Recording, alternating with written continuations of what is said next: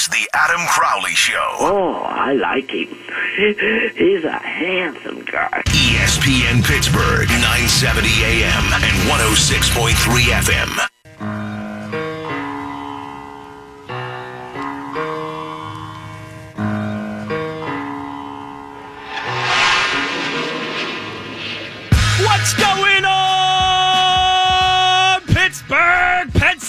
Pennsylvania? Yes, yes, yes. Good afternoon, good afternoon, and welcome to the Crowley Show, where we've got another beautiful block party Friday planned for you. What's going on, everybody? I am Wesley Uhler, filling in for Adam, just like I did last Thursday and Friday. Tom, kind enough to have me back here in the booth once again. I will be your director of fun and games here on this Friday afternoon. You found the Crowley Show, where your sister is a big fan, and you should be too. If you want to get involved with the show, phone lines are open. You can also get at me on Twitter. The phone number to call 412 922 2874. You can call that throughout the show, get involved on any of the topics we might be jumping into. You can also call my man Tom and tell him your favorite block party song. Coming back from the show, every break, we'll play a different song that you would like to hear on a summer Friday when you're at a block party, when you're at the pool, maybe a cold one in your hand. The type of music that just, it doesn't matter if you're 15, 50, or 80 years old. Get your head bobbing. If you've got any requests, again, 412 922 2874 is the number to call, or you can tweet the show at Wesley Uhler. A lot to talk about on the show today. It's it's going to be a pretty open Friday. We're going to have some fun. It's I'm going to say this. I'm going to say this wrong all show, Tom. It's Furry Week. I'm going to say Fury a couple times. It's Furry Week in Pittsburgh. I'm sure, as you all know, the Furry Convention kicked off yesterday at the Convention Center, Anthrocon, as it is called, and Adam has the day off today. Anthrocon kicked off yesterday. Adam has the day off today. Do with that information what you will, but it really makes you wonder. The NFL announced a new PED policy offering a suspension reduction for players who snitch on other PED violators. Yes, I'm not making this up. A new provision in the NFL's PED policy allows for a punishment reduction of up to 50%. Games missed, fines, everything for convic- convicted PED users who snitch on other dopers. This has sparked all kinds of debate, obviously, over whether or not players should tattle. Lane Johnson, who's an Eagles offensive lineman and a, a twice convicted PED user, tweeted out no snitching yesterday in, in response to the news coming out last night to the new policy. But I found a loophole. Yes, I, Wesley Uhler, have outsmarted the NFL. I found my opportunity. Yes, I am ready to make an NFL roster, baby. I'm ready for my time in the spotlight. Hear me out. I'll join any team in the NFL. Doesn't matter. Any team. Phone lines are open. I'll take the minimum salary, which we figured out is just a bit under half a million dollars a year, about $450,000 a year. And I will pump myself full of PEDs. I mean, old PEDs, new PEDs, ones that are on the market, ones that are on the black market, steroids, you name it. I will pump myself full of them for any NFL team out there. And then, if anyone valuable on the roster actually gets caught cheating, they can just snitch on me, get their suspension cut in half, get their fines cut in half, no problem. The whole team can be doping. Yeah, four game suspension turns into a two game suspension. Yeah, okay, maybe you have to forfeit the first two weeks of the season. But then you've got the benefits of the doping and the whole rest of the season to go. NFL GMs, my DMs are open. Rooney family, listen. I- would love to uh, to take this newfound world right here in Pittsburgh. I'd love to stay here, but I'm only as loyal as the amount of zeros in my bank account, so you'll need to get moving quickly. The Pirates open a three game series with the Phillies tonight at 7 o'clock. The same Phillies that are the losingest franchise in American sports history. I repeat, the Philadelphia Phillies, America's all time losingest sports franchise.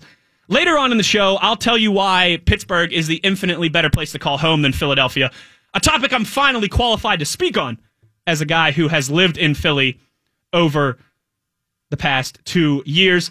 We're also going to talk about it. It seems to me there's a little bit of a weird dynamic in baseball where it seems like real hardcore baseball fans always have two teams that they root for, and I've I've been discovering this the past couple days because I feel like there's a lot of crossover amongst Phillies and Pirates teams. Apparently, 162 games a year isn't enough for hardcore baseball fans. They need more. So in the five o'clock hour, we'll talk a little baseball. And I'll tell you why Pittsburgh is this far superior city to Philadelphia. And Tom and I, I think, are even going to get in on this rooting for two teams thing since the Pirates are no fun to root for. Tom and I are going to pick a second team to root for. We'll do that in the five o'clock hour. Reports today say Conor McGregor is negotiating his return to the UFC and the Octagon. I feel like McGregor has been uncharacteristic, uncharacteristically quiet ever since he had that incident a few months ago at the Barclays Center where he, he showed up and was trying to attack that bus. He hasn't been seen strolling around Las Vegas with a bottle of whiskey in his hand. He hasn't tried to climb into the octagon to fight any referees after they gave a decision against one of his one of his buddies.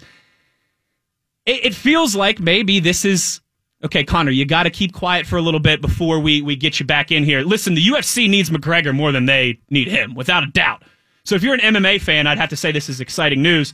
Love him or hate him, mm, McGregor entertains like few others. I don't think you can deny that, and it would be great to see him back in the octagon, and, and that would surely move the needle for the the fight game, if you will, once again. Speaking of moving the noodle, moving the needle, one Eldrick Tiger Woods. It's being reported that golf.com, by golf.com, that Woods and Mickelson have a handshake agreement to do a head to head, almost pay per view style golf showdown. It would just be Woods versus Mickelson, not a full field like you see normally in golf. It's, it's been rumored that they've already agreed for this to take place at a golf course in Las Vegas. It's also been said they'll both wear microphones to kind of enhance the fan watchability.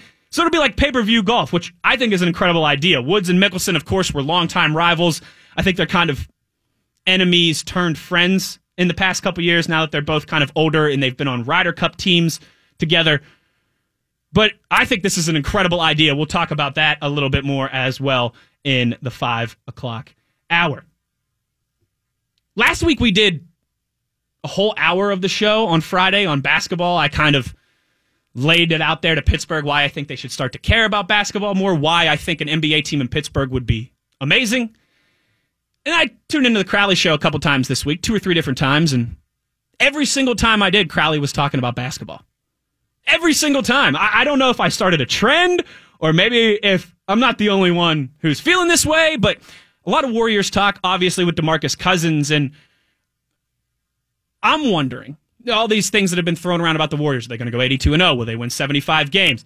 Is this good for basketball? We'll get into that a little bit in the six o'clock hour. But what this really has me wondering is if shirtless Tom were coaching the Warriors, not just Tom, not um, what's your Woken Thomas? Isn't that your other nickname? When Tim in, yeah. You got to give me your not nickname. Woken Thomas, not Tom O. Shirtless Tom. Shirtless Tom. How many games would the Warriors win if Shirtless Tom was their head coach? I can tell you a lot more than Steve Kerr. I can tell you that much. I'm saying, Damn sure. I'm saying more than 55, like without a doubt. I think they won low 60s last year. I'm saying more than 55 without a doubt. It's just like having a courtside seat to the game, right? Because it's just on autopilot. You would be like Jack Nicholson, but without the shirt. Even better. The next Quentin, Tarantino, Quentin Tarantino movie has become filming. It's titled Once Upon a Time in Hollywood. Stars Brad Pitt and Leonardo DiCaprio. Yeah. Name a more handsome duo than that. I'll wait. Whew, that one's going to be fun. Teaser is out there now for those of you that are into the pop culture and the movies. Leo and Brad in the same Tarantino movie. That's like uh, that's like the holy trinity right there. And of course, you know we're going to talk some Penguins this hour. We'll have Matt Geica on with us next to talk a little Penguins. We might get into some Pirates and some World Cup stuff with him as well. The Columbus Blue Jackets and Public Enemy number one, John Tortorella. Is that fa- uh, is he Public Enemy number one? He might be Public Enemy number one at least this week. This week's Public Enemy number one, John Tortorella. He's got a new winger, Anthony Duclair, a name that had been kicked around here in Pittsburgh a lot as a potential landing spot. Instead, now he's in the division with Columbus.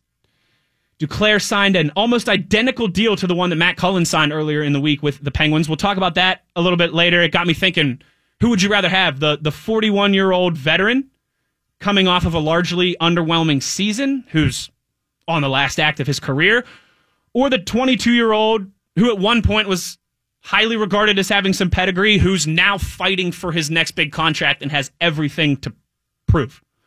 We'll talk about that a little bit with Gajtka coming up as well. And hey, I can feel people getting angry already. I love Matt Cullen. I think it's great that he's back.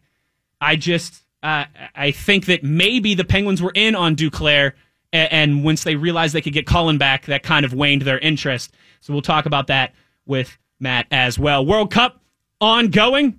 All the heavy hitters are out. Germany gone, Spain gone, Brazil and Neymar. See you later.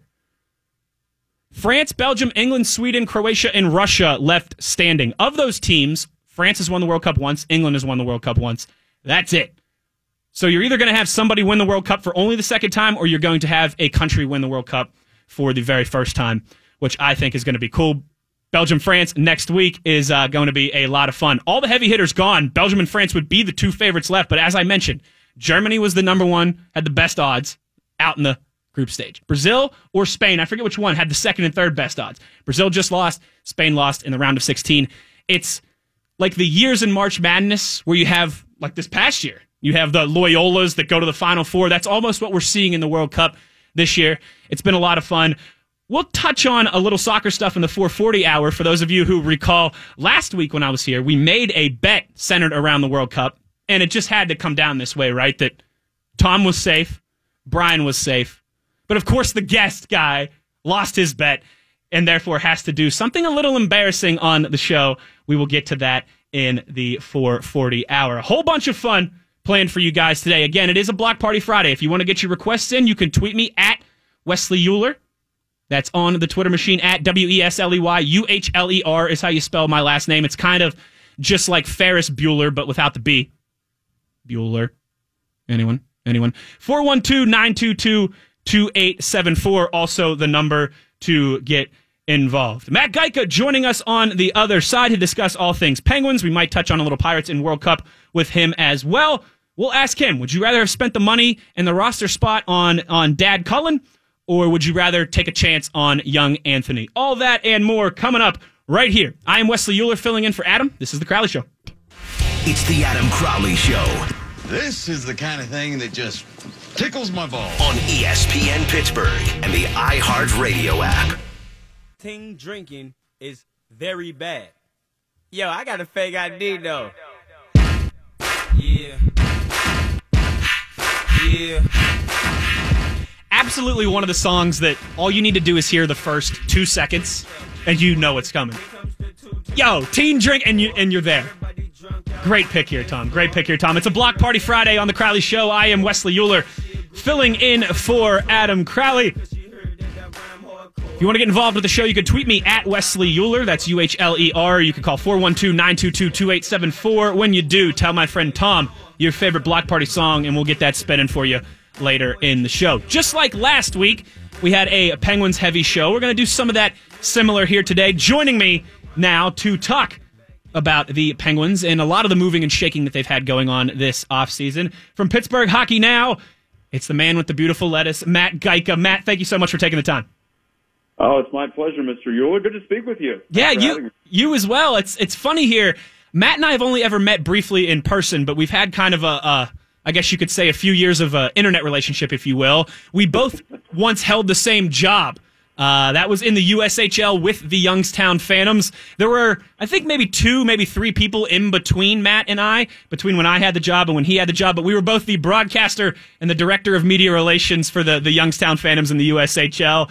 And uh, and hey, now we're here talking on the ESPN Pittsburgh airwaves. So I guess we're doing something right, Matt. It's amazing how that works. You could say I had it first. I was the first broadcaster in Phantoms history in the USHL, at least in 09 10. What were you, 14, 15, somewhere around there? 15, 16. Yep. 15, 16. Okay. So. I got the I got the tail end of the Kyle Connor, Connor glory rolling into the the Cam Morrison potential. Well, there you have it. And then they just made the Clark Cup final this year, so things are going pretty well up there after That's right. nine years. That's right. And the Covelli Center for all the hockey fans in the area, great place to take your family and go watch a hockey game and see some of the best junior hockey in this country. Matt, I want to start with you with what's kind of been the hot button issue now, I, I would say, for over a week. The, that's been debated both sides for and against the signing of Jack Johnson. Your thoughts on what he brings to the team, and then kind of the the, the length and the term of the contract as well.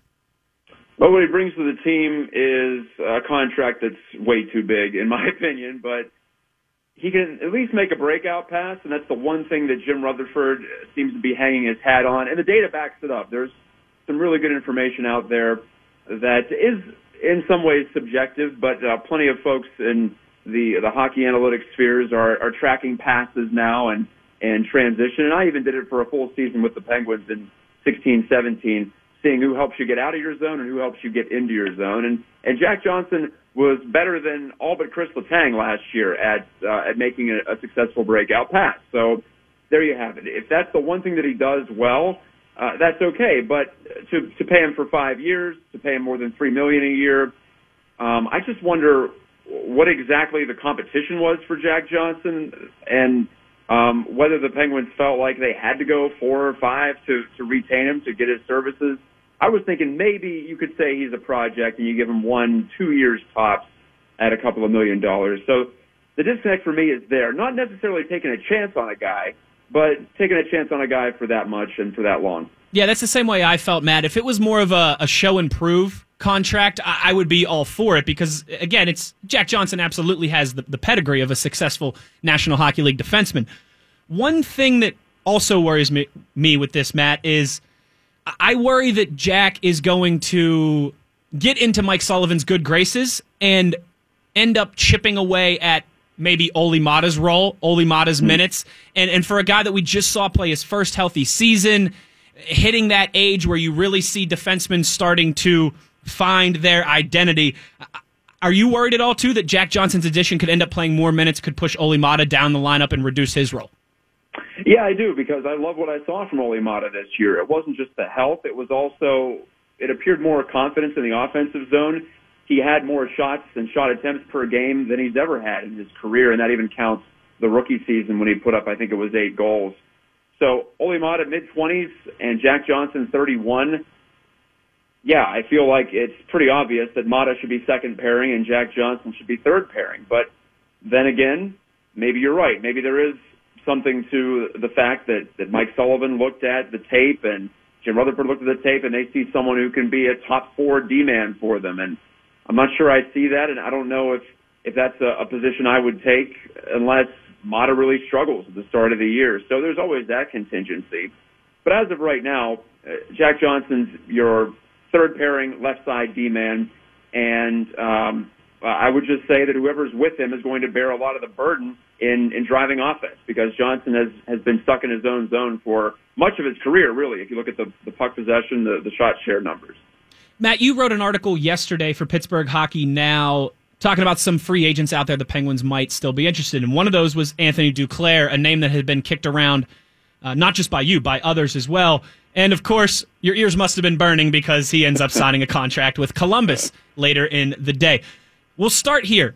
Do you think that the Penguins were in on Duclair and possibly Matt Cullen wanting to come back ixnayed that interest? And would you rather have Matt Cullen over Anthony Duclair? Uh, no, I would not have Matt Cullen over Anthony Duclair. I think Anthony Duclair has top six upside in this league, and for him to just sign for six hundred fifty thousand, the minimum, with Columbus, I think that's a really good signing for them. I know they're they're pretty crowded up top. I was looking at their um, their contracts today on cap friendly. And well, there are plenty of guys signed for multiple years. So Duclair is going to have to do some um, some proving, but maybe he got assurances from the Blue Jackets that he would get more of an opportunity than what he might have gotten here in Pittsburgh. And that's the one thing because I was able to confirm through a, a source that I trust that there was interest in Anthony Duclair and that if they could sign him for around a million or less, then they would jump at that. So I almost think that um, it came down to something beyond numbers, obviously, because uh, the Penguins could have given him the minimum. Obviously, they they just did the Matt Cullen, and they have enough under the cap, even with Oleksiak yet to be signed, to do it. Um, so that one seems like a missed opportunity for a lot of teams, not just the Penguins. And it was just a chance to, to get a guy with young legs, uh, a lot of potential, speed and skill. No, he hasn't uh, translated that to um, great production at the NHL level, but there's been enough there and he succeeded on some pretty poor Coyotes teams in, in creating something. So um, that felt like a missed chance for me. And I wrote about it yesterday, and it was just a couple of hours after that that the signing was confirmed to the Jackets. So, um, you know, I wasn't the only one who was looking at him. I know there were plenty around the league. Word is that Montreal was also offering a, a contract to him, but he chooses the Blue Jackets. Maybe that tells you where Columbus is in terms of people's eyes in the league. Yeah, and I'm with you there, Matt. I, I always, especially a young guy like that, only 22 years old, if you can get him on a, a show improved contract where he's fighting for his future, I, I agree that there would have been a ton of upside to that. You just talked about how Columbus kind of has a crowded situation in, in their top six when it comes to wingers. I think the Penguins have a little bit of a logjam themselves at center now, with, of course, Crosby and Malkin. You've got Sheahan, you've got Brassard, you've got Cullen. I think Teddy Blueger is a name that a lot of people would like to see get some spin at the NHL level this year. What's going? What's the Penguins playing there? Obviously, going to try and play somebody at wing, or could someone still get moved in a trade? Well, there's still a possibility that a player gets moved. And if the Penguins are going after Max Pacioretty or Jeff Skinner, and it's been reported that they have at least inquired about both of them, then they'll have to move a veteran contract. And whether that be Derek Brassard down the middle or Carl Hagelin seems like the most logical guy to move in, in just more of a salary dump measure. Not that Hagelin doesn't have value defensively, penalty killing, chips in the occasional goal, and really adds to the forecheck, but if you want to get, you have to give. And uh, Hagelin's owed four million dollars in the final year of his contract coming up. So he adds up. Derek Brassard's making three next year. That's another player that you would uh, you could see going, say, to Montreal. They need a center, right? So that makes a lot of sense. Or down to Carolina too. They seem pretty determined to move Jeff Skinner this offseason under new management. Um, as far as Cullen, you brought him up, part of that logjam down the middle yeah, he can play wing. He can play left wing for you. And to be clear, I like him better than Tom Kuhnhackl or Carter Rowney as fourth line contributors, even though uh, the two guys I just mentioned are, what, 10 plus years younger than Matt Cullen. I still think Cullen could do a little bit better than them just because of his of his background and his pedigree. So um, it's not all bad for the Penguins this off season, and I think they still have pretty impressive depth up front. It's just uh, there are a couple of areas you could nitpick. One is perhaps one more scoring line winger, and another is, well, like I was saying, a guy like Duclair, someone who could prove to you that he could stick with a big club if you give him a, a minimal role to start. You mentioned Brassard's name there early.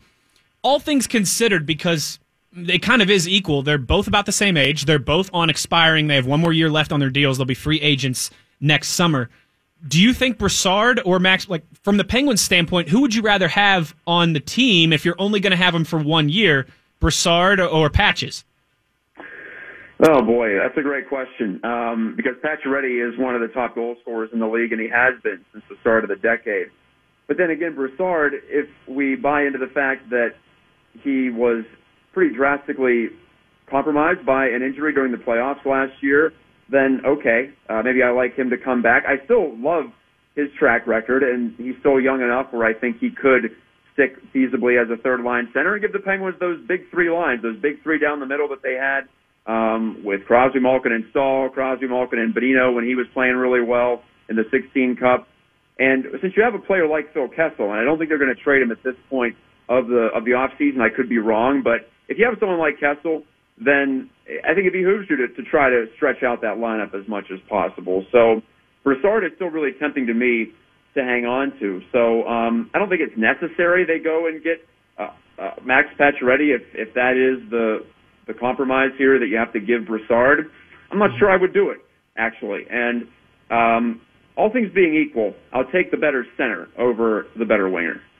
It seems like there's been maybe a little bit of a waiting game around Pacioretty. Do you think that's maybe the asking price? Like, what would it take for the Penguins to acquire a, a Pacioretty? Would they have to include an Olli Maatta or someone that, that's young with that type of pedigree? Could be uh, maybe Tristan Jarry is also a, a well-regarded prospect in the Penguin system, and with Casey DeSmith coming on last year and showing that he could at least be a backup, maybe the Penguins feel emboldened to give Jarry up. Now, I'm not sure that I would because I think I still like his upside a lot. And uh, to be honest, Matt Murray still has a lot to prove at the NHL level um, as far as durability and putting together a full season. So um, it's not like that's a huge position of strength for them, for the Penguins in goal. But I also don't think that it's just going to be Brassard. It'll probably be Brassard and a pick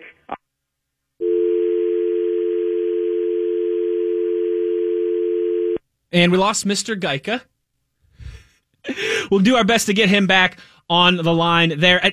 That's the interesting part of all this to me is Brassard or Pacioretty. Who would you rather have? They're both on expiring contracts. They're both about the same age.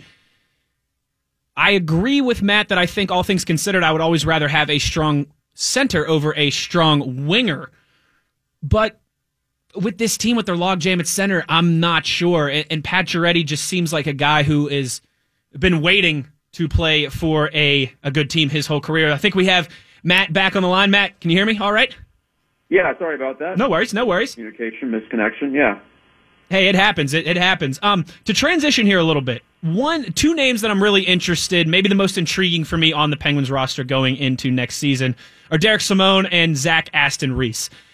What should we expect from those guys? Simone, he's had some NHL time now, but it looks like he could maybe finally have found his role. Do you expect both of those guys to be key contributors or more so depth players who, who are going to get scratched a handful of times? I think, well, both guys are probably going to sit out a few times coming up next year. But if I had to pick one guy to succeed, it's probably Dominic Simone, considering the way the Penguins play. It's such an up-tempo system. Simone can move all right. He he reads the game really well, and I, I loved some moments that he had with Crosby in the middle of the season, where the give and go game was back in Sid's game, and that was missing with Chris Kunitz moving on. That was the one thing that Chris could do really well too, was read off Crosby and Simone. This is no small thing. He seems to have shown an ability to do that too. So not that he has to be a top line winger, but I think he's a smart player. I think he has a good shot if he would use it a little bit more. He buried a few pucks in his first stint with the Penguins, maybe not so much um, late in the season, and he had a broken thumb too. So let's keep that in mind. Another injury um, affected guy in the postseason too. Um, and Zach Aston Reese, I feel like 10 years ago I would have given him a better shot, or 15 years ago. But the game has picked up in terms of pace so much uh, at the top level, especially. That's the one weakness for Aston Reese is the first step quickness and and um, getting from A to B. So he's savvy. He's also a smart player too, but you don't have the wheels uh, in this game. You have to be almost perfect, and it's not impossible to succeed. But I would take at this moment Simone over Aston Reese. The balance of the Eastern Conference has really changed here in the past couple weeks. You've, of course, had John Tavares signing with the Maple Leafs, and it's rumored that Carlson is on his way to Tampa Bay. If that does happen, where do you kind of put the Penguins in the hierarchy of the Eastern Conference now? Now, thankfully, both of those are Atlantic teams, but where would you put the Penguins along with those teams in the Capitals? Where should maybe their expectations be next year in kind of this reloaded Eastern Conference? Yeah, I was just talking about this this morning um, on my own show, and I think that the Penguins are probably the third best team if Carlson goes to Tampa. Even if he doesn't, that's still uh, pretty close to an all-star caliber unit down there with the Lightning. And they'll have one more shot before they have to try to re-sign Kucherov and and bring a couple other guys back who are key to their success. So 18-19 looks like the Lightning's perhaps best shot as long as Steven Stamkos is still in his prime too, and, and you know guys like Alex or pardon me, uh, yeah Alex Killorn and Tyler Johnson and some of those depth guys are still in their uh, late 20s, early 30s. And Toronto has put itself right up there for me. They might be the best team in the East now, and we're also leaving out the Washington Capitals. I still like the Penguins by a bit over them going into next year, just because they have a little bit more punch down the middle. Uh, but at the same time, the the Penguins stars are getting into their early 30s now, so uh, it's it's not necessarily the case that the aging curve goes down gradually. Sometimes you might have a a, a steep fall off, or there could be a season that's an off season for Sid or Gino or, or Phil Kessel or well Chris Letang. Maybe he doesn't get it back. Maybe Matt Murray doesn't find it. So uh, the Penguins are not the favorite in the East right now. And if Carlson goes to the Lightning, I would put the Penguins in, in a comfortable third place, but possibly still first in the Metro. Matt Gajtka from Pittsburgh Hockey Now joining me. Last thing or two for you here, Matt. You wrote about a former Youngstown Phantom, Andrej Sustr, yesterday as well. Any interest the Penguins have in him? I would really like him as a depth guy, but could that also possibly be tied to what happens with Oleksiak and, and maybe some of these other things we've been talking about? Well, same case as Anthony Duclair yesterday. Just a few hours after that was posted, Andrej Sustr signed for one year and 1.2 in Anaheim, so Well, he's what- off the market. Shame well. on me. Yeah. I missed that last night. Yeah, I, I think uh, I almost did too because I was so focused on Duclair and I'd heard the Penguins had interest. But Andrej Sustr, who went to uh, Penguins development camp in addition to playing for the Phantoms and being um, a good college hockey player at Nebraska Omaha. He found himself on the outs in Tampa last year, and I like him to have a bounce back season. Not that I feel like the Penguins need more size necessarily on the blue line, but you have a player like Sustr, six seven, six eight, who can play a little bit. Um, you don't have to play him 20 minutes a night, but uh, I felt like he was probably a better bet to be uh, an all-around guy than say a Chad Ruhwedel. So unfortunately, he is off the market though, and so um, not really much left besides the, the pending signing of Oleksiak, assuming he doesn't go to arbitration. Last thing for you here, Matt, quickly. I know you're pulling for Poland. They are obviously been eliminated. Who you got the They're rest of the way? Are you riding with anybody the rest of the way here in the World Cup? Well, Belgium just beat Brazil, and Belgium is so much fun to watch. It's their golden generation, they call it, in their country. All these talented guys. If you watch English Premier League, you probably know half the Belgium roster. But you know what? France, they're, they're coming together. Some young players, and they're they're figuring things out, how to play it, how to be strategic and tactical in these big matches. I was uh, really impressed by their win this morning against an Uruguay team who was tough to score against, and they got two. So uh, France might be my favorite if I had to put it, the odds down, but I think the semifinal between France and Belgium might be the de facto final. So that's coming up on Tuesday. And of course, England. Hey, they invented the game, or they'll tell you they invented the game. So uh, they've been waiting a long time too. I wouldn't be opposed to seeing them raise the trophy at the end, and they're fully capable as well. Yeah, that would be pretty cool. Seeing England win it again would kind of be like if the Toronto Maple Leafs win the Stanley Cup again. The, just the, the scenes and the celebrations would be out of control. Matt, thank you so much for taking the time. I really appreciate it. You can get all of Matt's work at Pittsburgh Hockey Now. Great catching up with you, Mr. Gajtka. Hopefully, we'll do this again soon. Yeah, good to hear your voice on uh, Pittsburgh radio, and yeah, once again, I'll talk to you later. Have a good weekend. Thanks, Matt.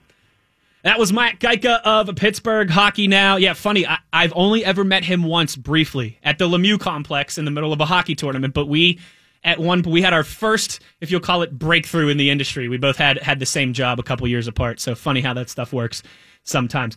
On the other side, when we come back, I talked a little World Cup there with Mr. Gajtka at the end. If you recall last week, we made some bets here around the World Cup. We'll have the payoff for those next. I'm the only one who lost, so I'll be the only one doing something embarrassing. Keep it right here. I'm Wesley Uhler filling in for Adam. This is The Crowley Show. He's Pittsburgh born, and we like him that way. What an incredible Cinderella story. This unknown comes out of nowhere. This is the Adam Crowley Show Cinderella boy. uh, on 970 ESPN and now on 106.3 FM. Were you trying to get crazy with this thing? Don't you know I'm loco?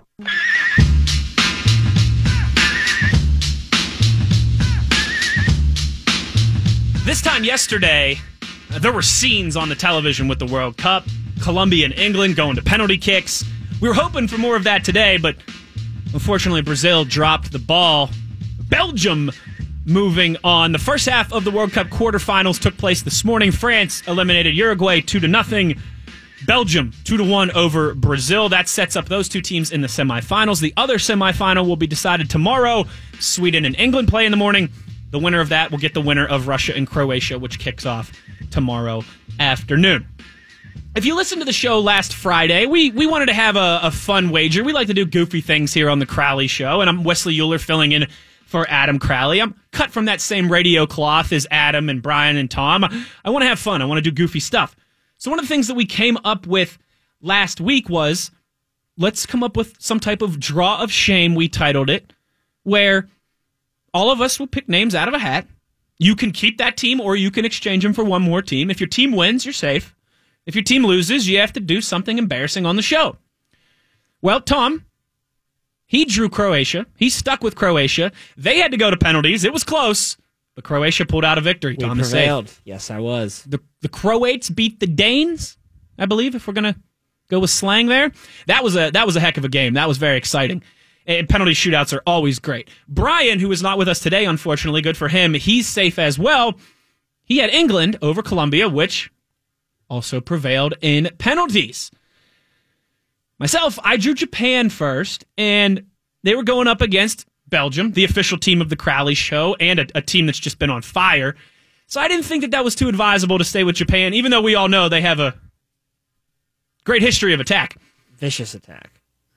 They've they've always been exposed against the counterattack though, Tom. That's always been they get hit back by the That counterattack is their hard. biggest weakness. You're Hard. I think they You're- they you are went up there. They went up two nothing on Belgium. Then the counter came back and lost at the very end. The counterattack got him. Reminds me of maybe another historical Japanese event. So I put Japan back in the hat. I the temptation was there to oh I'd have the banter with the official team of the Crowley Show. What if Japan took down the official team of the Crowley Show?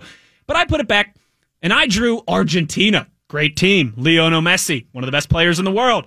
They were going up against France, also a great team. They lost four to three. So I'm going to have to, here in a moment for you, sing the French national anthem since they beat the team that I had, Argentina. But before I do, I got to say, and I know this might offend Tom because I know he's a big Messi fan and he's got a Messi kit here Huge somewhere, Messi fan. somewhere in the studio. I was excited about having Argentina because of Lionel Messi. Best soccer player in the world, him or Cristiano Ronaldo. You- You're kind of splitting hairs at that point.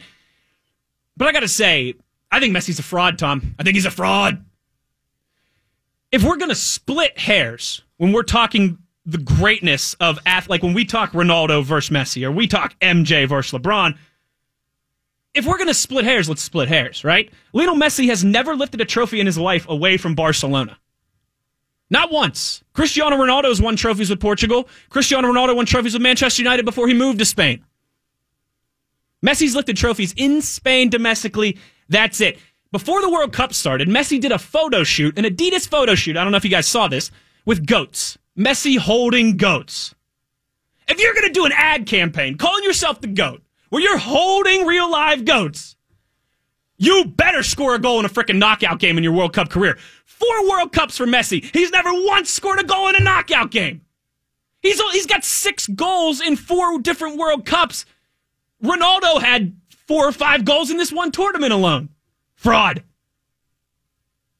Fraud. Just once score a goal in a in a knockout game. Hey, maybe against France last weekend. Would have been nice.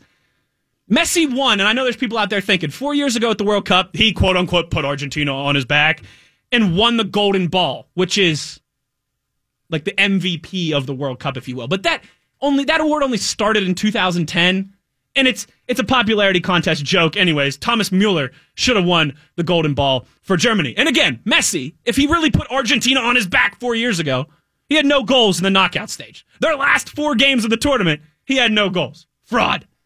Now, when he's playing with Xavi and Iniesta and David Villa, the best players in the world at Barcelona, yeah, he's unbeatable. But I mean, come on. Should he be elevating the players around him or should they be elevating him? Sidney Crosby had a freaking 100 point season with Brian Gibbons on his wing. And in all of this, too, the biggest way that Messi is a fraud before we hit the French national anthem here is he took HGH as a kid when he was at Barcelona. When he was like 13, 14, he had growth problems and like took HGH. He's a fraud. How do we know he's not a doper? How do we know he's still not an HGH? Fraud. You can't take HGH as a kid and be the goat. You can't pose with goats in pictures when you're taking HGH. Fraud. I'm clearly not upset about losing the bet. So I'm about to sing the French national anthem, but before I do, it's before we pay off our bet, we got to talk about Free Movie Friday. The Free Movie Friday program with Atom Tickets is back. The Atom Tickets app lets you browse movie titles, buy tickets, invite friends, pre-order concessions, all right from your phone. And you could skip the lines today. Atom Tickets wants to give you a chance at free movie tickets. Text them now. Text, if I can find the code here. Tom, where's the code? The code is The code is burger burger. to ATOM1. That's burger, as in the food burger, to ATOM1 for your chance to win. All right, Tom, hit me with the French national anthem. Are you ready? Wait, wait. I have, I have a question before you start. Okay, are, you- are you singing this in French or are you going to sing this in American? I'm going to start in American because I kind of want to get into the, you know, the feel of it, but then I will try at times to to to kick. Here's what we'll do. I'll do the first verse in English, and then when we go to the like the chorus, the refrain, I'll I'll try and sing it in French. You'll go French. Deal? If you're feeling it, go French though. At any point, Oh, fair. like if you if you really just want to want to switch to French, just I've got the words in front of me, and I can read like half of them in French, and, and the other half are jibber jabber. All right, Tom, hit the music. Let's go shoot. Wait, too early. It's right here after this. Are you kidding me? Here we go.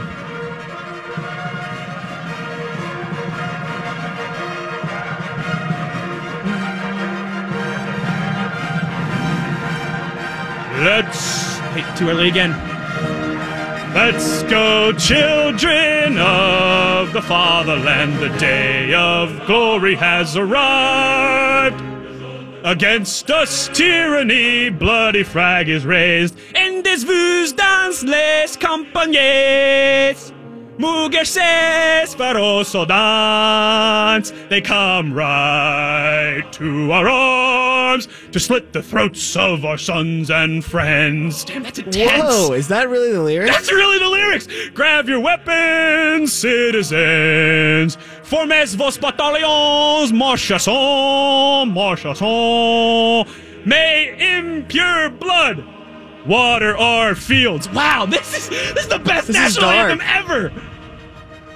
Quevances hos desclaves destrenestes pros conjos. Porque ses ignobles traves. Ses fodes long temps prespros français français ponas a quel quels tempos il do si es nos geo os medie derion leva esclave I apologize. If there's people out there listening to French, I'm sorry. I might have got one of those words right. Bring it home, this bring is it home. What these foreign troops who would make laws in our home? What these mercenaries who would bring down our proud warriors? This national anthem is intense. Tom, this national anthem slaps, dude. This might be my new favorite national anthem. They're talking about grab your weapons, bloody flag is raised, water our fields with their impure blood. This national anthem slaps. Tom, do you think the Star Spangled Banner slaps? Slaps. Slaps. Like, is it a block party song? Like, do you hear it in your head start? Because I'll tell you what, anytime O Canada comes on, I'm I'm having a dance party in my living room. Oh, you like that song? You you partied at O Canada? I love O Canada. I, the uh, Uruguay has an incredible national anthem too, as does Colombia. But I don't know. if France might be my favorite, but I, I think the Star Spangled Banner is a little underwhelming. And don't get me wrong, when I'm at sporting events and things like that, and it gets played, I get chills. I sing along. That's not what I'm saying. But compared to some of these other ones, you just need to jazz it up a little bit in your mind. we're just a little underwhelming. I mean, France agree is with talking that. about littering the fields with the bloods of the traitors. Canada's talking about we stand on guard for thee. And and I don't know, we we say a bunch of words from the 1600s that no that I can't even pronounce in ours. Does the, does the Star Spangled Banner slap? I don't think it does. No, I don't think it does. I don't think it does. On the other side, we're going to get into uh, Pirates Hour, we'll call it. Maybe not the whole hour, but we'll talk a little Pirates next. And then at 520, I'm going to tell you why Pittsburgh is a much better city than Philadelphia. It's firsthand experience. Someone who's been living in Philadelphia for two years. I've been waiting for this. Finally, a topic I am qualified to speak on. We'll have all that and more next. I'm Wesley Uhler filling in for Adam. This is The Crowley Show.